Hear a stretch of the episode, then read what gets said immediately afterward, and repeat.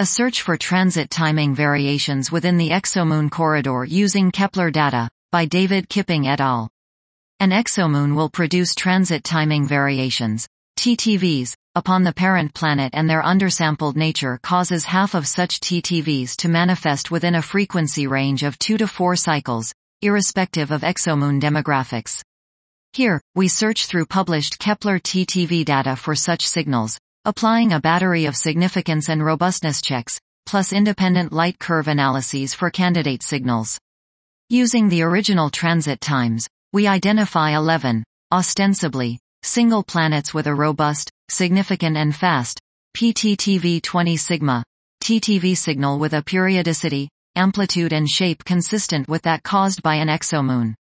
Our analysis finds that this planet is 8.2 to 0.5 caret plus 0.7 r orbiting at 0.53 to 0.03 caret plus 0.04 astronomical units around a late G-type dwarf.